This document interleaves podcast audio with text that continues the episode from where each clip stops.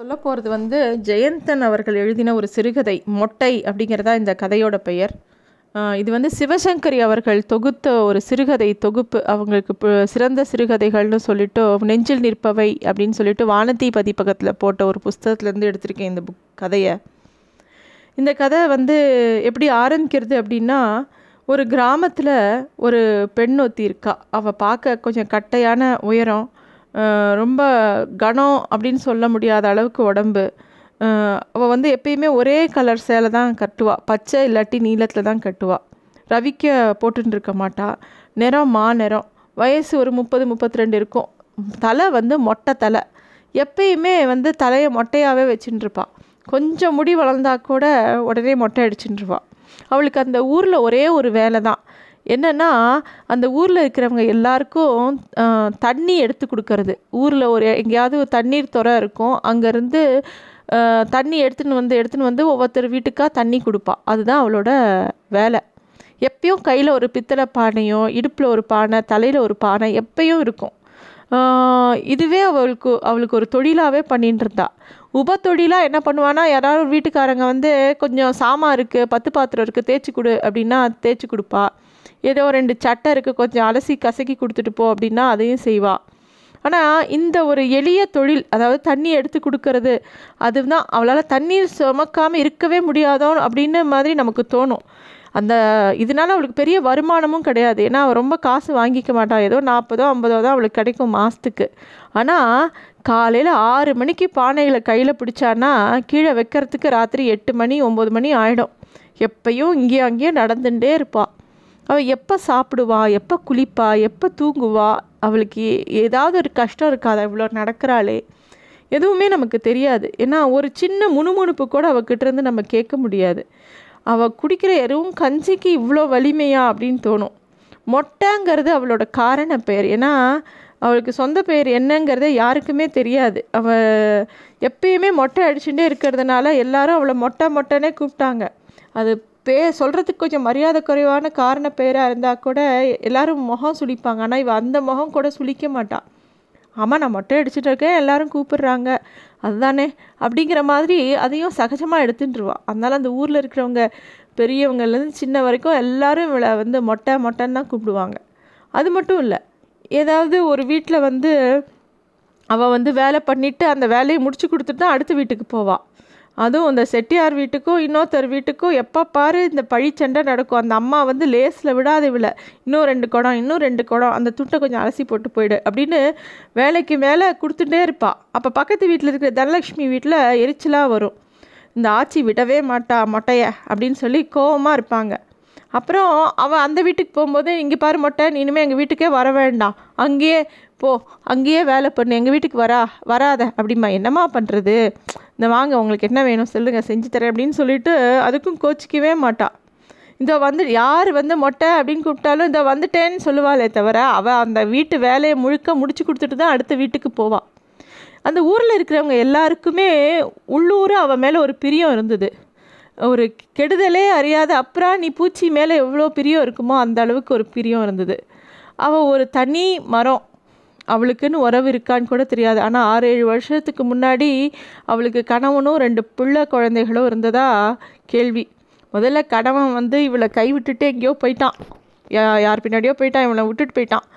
ஆனால் அந்த ரெண்டு பசங்களில் சின்னவன் வந்து ஏதோ ஒரு சொல்ல முடியாத ஒரு நோய் வந்து இறந்து போயிட்டான். மூத்தவன் வந்து ஏதோ நீர்நிலையில் நீரில் மூழ்கி இறந்து போயிட்டான். இளையவனுக்கு ஒரு விசித்திரமான நோய். அவன் வந்து என்னமோ மூணு வயதான அவனுக்கு அந்த நோய் வந்ததும் உடல் பின்னோக்கி குறைய ஆரம்பித்து ஒரு வருஷத்துலேயே அவன் பழையபடி ஒரு வருஷ குழந்த மாதிரி மா மாறிட்டான். வயிறு மட்டும் அப்படியே ஐ அஞ்சு வயசு பையனுக்கு உண்டான வயிறு மாதிரி அப்படியே உப்பி இருந்தது. அவன் அதுலேருந்து மீள்வான்னு யாருக்குமே தோணலை. அவள் அப்பப்போ அந்த தண்ணி எடுத்து கொடுத்துட்டு நடு நடுப்பு அதுக்கு ஏதோ சாப்பிட கொடுத்துட்டு வருவாள் அந்த பையனும் ஒரு நாள் இறந்து போனான். அதை கூட அவள் பெருசாக கவலைப்பட்ட மாதிரி தெரியல. ஆனால் பெரிய பையன் ஒரு நாள் வந்து எரும மாட்டு மேலே ஏறிண்டு அங்கே இருக்கிற ஒரு ஆற்றுக்குள்ளே அப்படியே போகும்போது அதில் மூழ்கி அவன் அதில் மூழ்கி போயிட்டான். அதுலேருந்து தப்பிக்கிறதுக்கு அவனுக்கு வழி தெரியல. அந்த பெரிய பையன் இறந்து போகும்போது தான் அவளால் ரெண்டு மூணு நாள் அவளால் அதை ஜீரணிச்சிக்கவே முடியல. மற்றபடி பழையபடி அவள் தண்ணி எடுக்கவே வந்துட்டான். ஒரு சமயம் அந்த புருஷனை பற்றி யார் அவள் யார்கிட்டேயும் பேசினதே இல்லை இல்லை. ஒரே ஒரு தடவை மட்டும் பேசுகிறா ஏன்னா ரெண்டு வருஷத்துக்கு முன்னாடி அவள் புருஷன் அந்த கிராமத்துக்கு வந்திருந்தான். அவன் யாருமே எதிர்பார்க்காத ஒரு தொழிலை எடுத்துன்னு வந்திருந்தான். என்னென்னா ஒரு பையனோட தலையில் மாரியாத்தா பீடத்தை வச்சு கையில் ஒரு விபூதி தட்டை கொடுத்து அவள் முன்னாடி அப்படியே ஆடிண்டே கை ஒரு சவுத்து அப்படியே ஒரு சவுக்கு கயிறால் தன்னை அடிச்சுட்டே காசு வசூலிச்சுட்டு இருந்தான். யாரோ ஒருத்த பார்த்துட்டு மொட்டை உன் புருஷன் வந்திருக்கு அப்படின்னோடனே அப்போ மட்டும் ஒரு நிமிஷம் அப்படியே உத்து பார்த்துட்டு அவன் போகிறான் பசகட்டவன் போ அப்படின்னு சொல்லிட்டு அதை அப்படியே அவன் தூக்கி போட்டுட்டு அவள் பாட்டுக்கு அவள் வேலையை பார்க்க போயிட்டான் இப்படிப்பட்டவ ஒரு நாள் என்ன பண்ணுறா எப்பயுமே லீ வேலைக்கு லீவ் போட்டதில் எதுவும் பண்ணதில்லை. ஒரு நாள் என்னோடய தங்கச்சி வீட்டில் விசேஷம் இருக்குது திண்டுக்கல் வரைக்கும் போயிட்டு ராத்திரி வண்டிக்கே திரும்பி வந்துடுவேன் அப்படின்னு அவளோட வாடிக்கையாளர்கள் எல்லாத்தையும் சொல்லிவிட்டு கிளம்பி போகிறான் ஒரு வாரம் ஆச்சு வரவே இல்லை. ஒரு வாரம் கழித்து தான் ஒரு விஷயம் தெரிய வந்தது. அதாவது அங்கே அந்த ஊரில் திண்டுக்கல்லில் ஒரு சின்ன பலகார கடையில் மாவு அரைக்கவும் பத்து பாத்திரம் தேய்க்கவும் வேலைக்கு சேர்ந்துட்டு தான் எல்லோரும் சொல்கிறாங்க எல்லாருக்கும் அந்த ஊரில் கஷ்டமாக போயிடுத்து. இது வரைக்கும் அவள் இருக்கும்போது அவள் அருமை தெரியல. அவள் தண்ணி எடுத்து கொடுத்தது ரொம்ப சொற்ப பணத்துக்கு. அதுக்கப்புறம் வேற யாராவது தண்ணி எடுத்து கொடுக்க சொன்னால் எல்லோரும் நிறைய விலை கேட்குறாங்க அவள் அவளுக்கு வந்து அவள் பண்ணின வேலையை யாரும் சரியாகவும் பண்ண மாட்டேங்கிறாங்க. என்ன பண்ணுறதுனே தெரியல. ஆனால் ஊர் வந்து கொஞ்சம் கொஞ்சமாக பழகிக்க ஆரம்பிச்சிது. அப்போ ரெண்டு வாரம் கழித்து மொட்டை எங்கே வேலை சே வேலை சே வேலைக்கு சேர்ந்துருக்கான்னு கேட்கும்போது ஒரு பலகார கடையில் தான் வேலைக்கு சேர்ந்துருக்கா. அந்த பலகார கடை முதலாளி யாருன்னா ஐயா கண்ணு அப்படிங்கிறது அந்த ஊரில் தெரிய வருது. ஐயா கண்ணும் அதே ஊர் ஆசாமி தான். அவன் கொஞ்ச நாள் முன்னாடி அந்த ஊரை விட்டு போயிட்டான். நாற்பது வயசு ஆசாமி. பிள்ளைக்குட்டி கிடையாது. சமையல் வேலை மட்டும்தான் தெரியும். முதல் தாரத்துக்கு தாரம் இறந்து போயிட்டா. அதுக்கப்புறம் யாரும் அவளுக்கு பொண்ணு கொடுக்காதனால கொஞ்சம் ஏதோ சின்ன சின்ன தொழில் பண்ணியிருந்தான் ஏழு எட்டு வருஷத்துக்கு முன்னாடி இந்த ஊரை விட்டு போனவன் ஏதோ ஒரு கடை வச்சு கொஞ்சம் கொஞ்சமாக முன்னுக்கு வந்துட்டுருக்கான் சரி மொட்டை அங்கே போயிட்டா. அங்கேயே இருந்துட்டா அப்படின்னு எல்லாரும் தெரிஞ்சு எல்லாருக்கும் சந்தோஷமாக தான் இருந்தது ஒரு பக்கம். ஒரு திடீர்னு ஒரு நாள் மொட்டை வந்து கிளம்பி வந்தா தன்னோட சாமான்லாம் ஏதோ எடுத்துன்னு போகிறதுக்கு அப்போ பார்க்கும்போது தலை மொட்டையாக இருந்தாலும் பார்க்குறதுக்கு கொஞ்சம் நல்லா செழிப்பாயிட்டா கொஞ்சம் பளபளப்பு வந்துடுது அவளுக்கு. சரி நல்ல விதமாக அவள் இருக்கா அப்படின்னு அந்த ஊர்க்காரங்க எல்லாருமே நினச்சிண்டாங்க ஒரு வழியாக அவள் வந்து அந்த இடத்துக்கு போய் சந்தோஷமாக வேலை பார்க்க ஆரம்பிச்சிட்டா அப்படின்னு நினச்சிட்டாங்க. அங்கே போய் கொஞ்ச நாள் அவள் வேலை பார்த்துருந்தா திடீர்னு ஒரு ரெண்டு மூணு மாதம் கழித்து திரும்பியும் ஊருக்கே வந்து தண்ணி எடுக்க வந்துட்டா. ஒவ்வொரு வீடாக போய் அம்மா நான் வந்து உங்களுக்கு தண்ணி எடுத்து கொடுக்கட்டுமா? அப்படின்னு கேட்டா. எல்லாரும் வந்து ஏன் நீ ஊரை விட்டு இங்கே வந்துட்டாங்க தான் நல்லா வேலை பார்த்துருந்தியே எதுக்கு வந்தேன்னு எல்லாரும் கேட்டாங்க. அந்த வசதியை விட்டுட்டு எதுக்கு இங்கே பழையபடி தண்ணி சுமக்க வ வந்திருக்க? இது உனக்கு ஒரு வேலை இல்லையா? அங்கே சௌக்கியமாக இருந்தே இல்லை. அப்படின்னு எல்லாரும் கேட்டாங்க. அவள் யாருக்குமே பதில் சொல்லலை. அதெல்லாம் க ஒன்றும் இல்லைம்மா அப்படின்னு அவள் பாட்டுக்கு வேலையை பார்க்குறா. திடீர்னு அவளோட தெரிஞ்ச ஒருத்தி வந்து ஏன் அந்த கடையெல்லாம் நல்லா ஓடலையா? ஓ கடையை மூடிட்டானா? அப்படின்னா இல்லை இல்லை அதெல்லாம் கடையெல்லாம் நல்லா ஓடுது. அப்படின்ன உடனே திருப்பி அவள் பாட்டுக்கு அவள் வேலையே பண்ண ஆரம்பிச்சிட்டா. அந்த ஊரில் இருக்கிறவங்க எல்லாருக்கும் இதுதான் கேள்வி. அவள் ஏன் திரும்பி வந்துட்டா? அவள் வாழ்க்கை நல்லா தானே போயிருந்தது? ஐயா கண்ணு அவள் தங்கச்சி ஏன் தங்கச்சியோட ஏதாவது சண்டையான்னு கேட்குறாங்க அதெல்லாம் ஒன்றும் இல்லை அப்படிங்கிறா. அப்புறம் எதுக்கு ஏன் இங்கே வந்த? அப்படின்ன உடனே அதுக்கு மௌனமாக இருந்தா. உடனே ஒருத்தங்க வெடுக்குன்னு சொல்கிறாங்க ஆமாம் இதுதான் தின்னு கொழுத்த நண்டு வலையில் தங்காதுன்னு சொல்லுவாங்க. அது மாதிரி உன்னால் ஒரு இடத்துல ஒழுங்காக இருக்க முடியலையோ?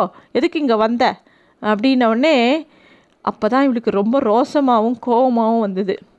அவள் அப்படியே திரும்பி முகம் செவக்க அவள் கையை ஆட்டி அவங்க முகத்துக்கு நேராக ஆட்டி ஒரு வார்த்தை கடுமையாக சொல்கிறா அட அவன் எனக்கு பொண்டாட்டி அரிடின்னு சொல்கிறான் அப்படின்னு சொல்கிறாங்க அப்படின்னு மொட்டை சொல்கிறான் அப்போ அதை கேட்டு அவங்க ரெண்டு பேரும் திகைச்சு போயிட்டுறாங்க யார் இந்த கேள்வி அவங்கள கேட்டாங்களோ? அப்படின்னு சொல்லிட்டு மொட்டை வரேன் அப்படின்னு சொல்லிட்டு வேகமாக குடத்தை எடுத்துன்னு போயிட்டாங்க. எல்லாருக்கும் ஒரு நிமிஷம் அதிர்ச்சியாக இருந்தாலும் அவள் சொன்னதில் ஏன் இருந்தால் என்ன அப்படிங்கிற ஒரு எண்ணம் தோணிடுது. ஏன்னா இவளுக்கோ வாழ்க்கை இல்லை. அந்த ஐயா கண்ணும் மனைவி எழுந்துட்டான் இவன் தான் அவளை கல்யாணம் பண்ணிக்கிறேங்கிற மாதிரி கேட்டிருக்கானே. இவள் வந்து அங்கேயே இருந்தால் என்ன? எதுக்கு இங்கே வந்து திருப்பியும் கஷ்டப்பட்டு தண்ணி எடுத்து கஷ்டப்படணும் அப்படிங்கிற எண்ணம் அந்த ஊரில் இருக்கிற எல்லாருக்குமே இருந்தது. எல்லாரும் இதே விஷயமா பேசிட்டு அவகிட்ட வந்து தாராளமாக அவனோட உறவை அவ அங்கீகரிச்சிருக்கலாமே அப்படின்னு எல்லாருக்கும் கே அந்த கேள்வி இருந்துகிட்டே இருந்தது. அதன் அதுக்கப்புறம் ஒரு மாதத்துக்கோ ரெண்டு மாதத்துக்கு அப்புறமா ஐயா கண்ணும் அந்த ஊருக்கு வந்தான் வந்து எல்லாரும் ஏண்டா நீ அவளை கல்யாணத்துக்கு கேட்டியா? அப்படின்போது அவள் கிடக்கிறா லூஸு அப்படின்ட்டு அவன் மதுவாக போயிட்டான். ஆனால் மொட்டை எப்பயும் ஊருக்கு அதே பழைய மொட்டையாக தான் இருந்தா. அதே மாதிரி அஞ்சாறு வீட்டுக்கு தண்ணீர் சம்மந்து தான் கொடுக்க கொடுத்துருந்தா. அவளோட அருமை பெருமை எல்லாம் தெரிஞ்ச ஊர் கொஞ்சம் கொஞ்சமாக அவளோட அருமை பெரிய பெருமையை மறந்துட்டு வழக்கம் போல் அவளை நிறைய வேலை வாங்க ஆரம்பிச்சது. அவள் உடம்பு இழைச்சி போயிடுத்து. திண்டுக்கல்லில் போய் இருந்த அந்த புது பொலிவு அவகிட்ட போயிடுது ஊரில் யாராவது எப்போதாவது அதை நினச்சிட்டு சமா தமாஷா அவளை சீண்டி பார்ப்பாங்க.